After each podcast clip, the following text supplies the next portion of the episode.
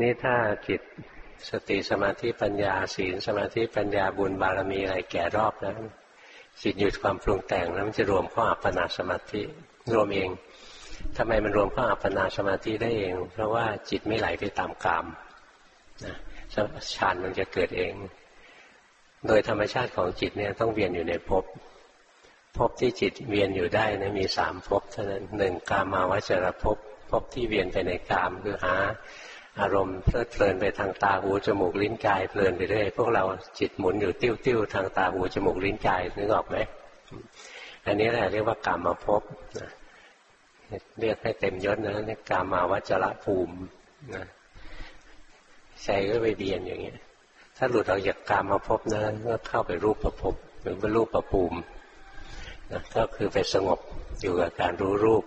เช่นรู้ลมหายใจแล้วจิตไม่เอาแล้วโลกข้างนอก อารมณ์ทางตาหูจมูกลิ้นกายไม่เห็นจะมีสาระเลย จิตมารวมลงที่อารมณ์ภายในอันเดียวนะอาจจะมารู้ลมหายใจอยู่อันเดียว รู้ร่างกายอยู่อันเดียวมาเพ่งรูปอยู่อันเดียว เพ่งดวงกสินดวงนิมิตอยู่อันเดียวนะจิตเพ่งรูปอยู่เรียกรูปประภูมินะถ้าจิตไม่อยู่ในกรรมภูมิไม่อยู่ในรูปประภูมิจิตก็ต้องเข้าอารูปประภูมิทิ้งรูปไปแล้วไปอยู่กับนามธรรมเช่นไปอยู่กับความว่าง จิตอยู่ในความว่างอยู่กับความไม่มีอะไรเลย งั้นที่เขาสอนภาวนาบางคนสอนภาวนาให้ไปอยู่ในความว่างนั้นเพี้ยนนะไม่ใช่ทางของพระพุทธเจ้า มันก็เป็นอรูปภูมิ เป็นภูมิอีกภูมิหนึ่ง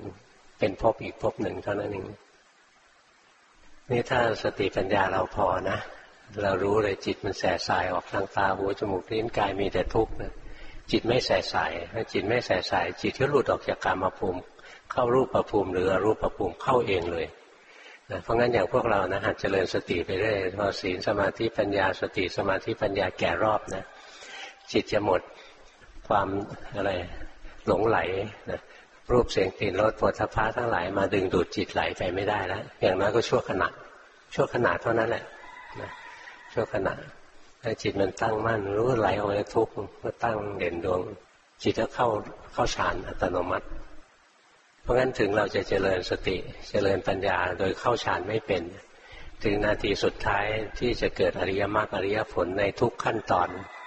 ตั้งแต่โสดาปฏิมรรคจนถึงอรหัตมรรคจิตจะเข้าฌานของเขาเองนะจิตจะเข้าฌานของเขาเอง ยกเว้นคนซึ่งเดินปัญญาอยู่ในฌานเวลาที่จะเกิดอริยมรรคเนี่ยไม่ต้องถอยออกมาอยู่กับโลกก่อนนะ ไม่ต้องกลับมาอยู่กรรมภูมิก่อนนะจิตก็ไปตัดอยู่ข้างในได้เลยนะ นี่เป็นพวกหนึ่งแต่รวมความก็คืออริยมรรคไม่เกิดอยู่ในจิตที่อยู่ในกามอย่างพวกเรา อริยมรรคจะต้องเกิดอยู่ในรูปประภูมิหรืออรูปประภูมินะจะเกิดอยู่ตรงนั้นไปล้างกันตรงนั้นแล้วจิตจะเข้าฌานอัตโนมัติ